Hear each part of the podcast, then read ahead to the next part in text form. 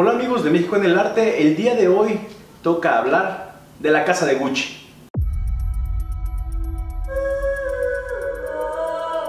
It was a name that sounded so sweet, so seductive.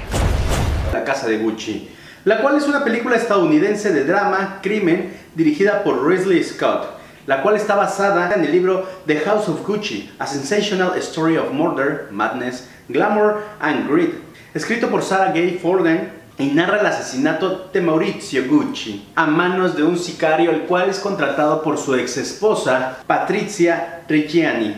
Es una película protagonizada por Lady Gaga y Alan Driver. Cuenta con el elenco de Jared Leto, Jeremy Irons, Salma Hayek y Al Pacino en papeles secundarios. Al ser una película que habla de un suceso histórico, de un hecho real, ya nos como desde la sinopsis lo comenta, la película trata, habla de el asesinato de Mauricio Gucci, en la cual pues, ya nos dice de qué va, de en qué va a concluir y cómo va. Aquí la cosa es cómo desarrollan esta trama y está basada en un libro, como se los acabo de comentar.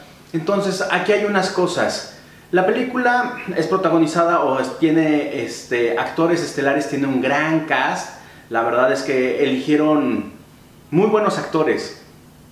La cuestión es que muchos de esos actores, o sea, como Lady Gaga, que no es actriz principalmente, ya la hemos visto participar en algunas este, películas como la película de Nace una estrella y algunas otras participaciones en otras películas. No es mala, pero creo que para este papel me hubiera gustado algo más. Posiblemente igual Lady Gaga, pero un poquito en la dirección, el, director, el director de actores, un poco más la interpretación.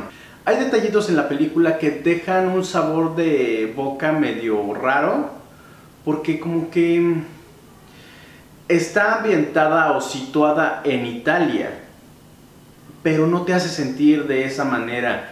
Como la mayoría del caso es de lengua inglesa, entonces la película se, se siente más norteamericana que italiana. O sea, entiendo que el caso es este, en su mayoría de lengua inglesa, como lo acabo de mencionar, pero me hubiera gustado más unos guiños, sensaciones, algunos actores posiblemente italianos más reconocidos, para que se sintiera en esa ubicación, te sintieras en esa, en esa situación, en, en un ambiente más italiano.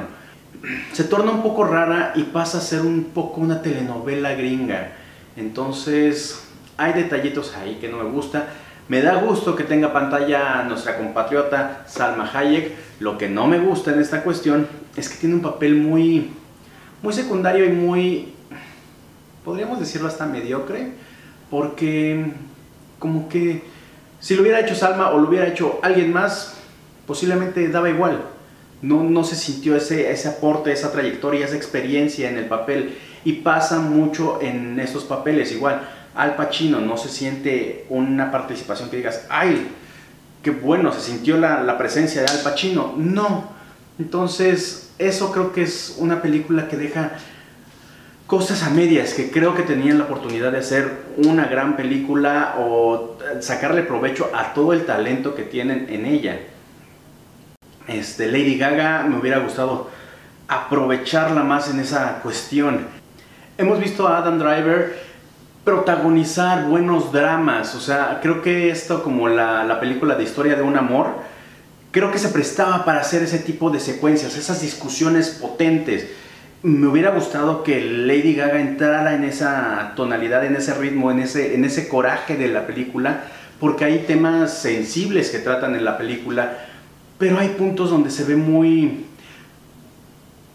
rogona, muy como, ay, no hay un. No hay una similitud, no hay un personaje bien construido de Lady Gaga, ya que luego lo ves como que rudo, lo ves débil, luego como que muy sumiso, luego como que no hay una lógica hasta cierto punto en, ese aspecto, pero sí me hubiera gustado ver un poco más de drama y creo que son de los permisos del director que se puede dar, ya que la historia, no, o sea, sabes los sucesos que pasaron, sabes más o menos cómo pasó, cómo a través de alguien que los vivió y que alguien los está narrando en este libro, pero no sabes exactamente cómo se dio. Entonces, creo que te puedes dar esas libertades en el guion para darle ese drama y meterle esa injundia que necesita y que te atrape, que te agarre.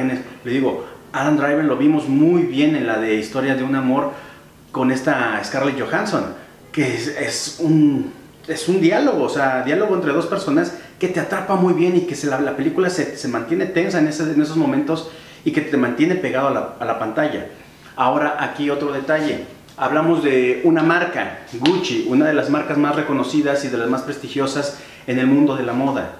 Esta cuestión está media rara porque tienes como algunos colores emblemáticos. Sabes cuál es la presencia de marca de, Gucci. O sea, sabes que son los colores más, este, un poco más cálidos, cafés, cafés, pues los rojizos, los verdes. Viendo esto, me hubiera gustado ver una paleta de colores a través de esta secuencia de la película, más en esas tonalidades, más que se sintiera el ambiente Gucci.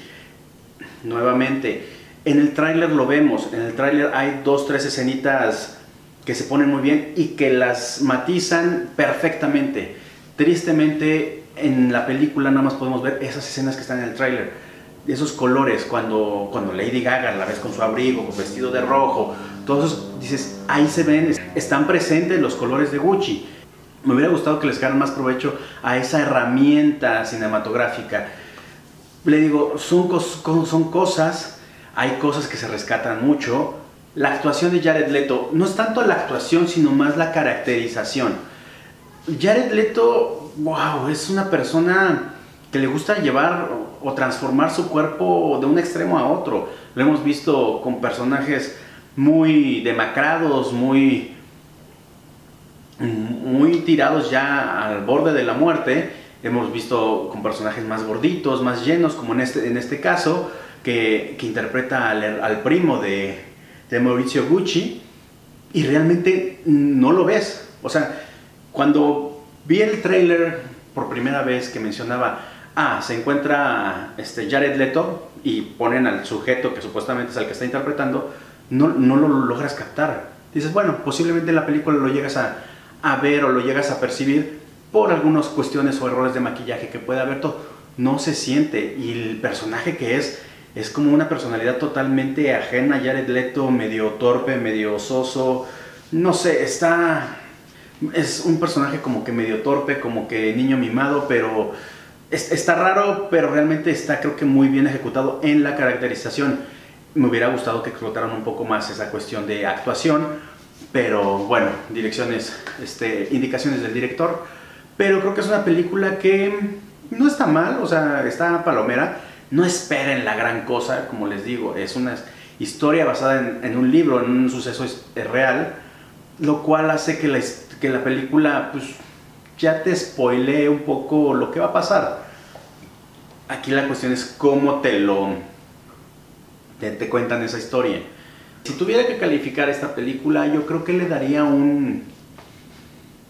Ay, soy entre un 7 y un 8 tan entretenida no se me hace, es como para ver, le digo, lo que siento que va a jalar más al público va a ser la participación de este gran cast, le vuelvo a repetir, Adam Driver, este, Lady Gaga, Jared Leto, este, Salma Hayek, tenemos a Al Pacino, entonces tiene una gran participación, me hubiera gustado que la hubieran manejado por, otra, por otro ritmo, más que por un pleito familiar, ahí como telenovelesco, pero ahí está, es una opción que tienen para ver este fin de semana y que pueden disfrutar en los cines ya.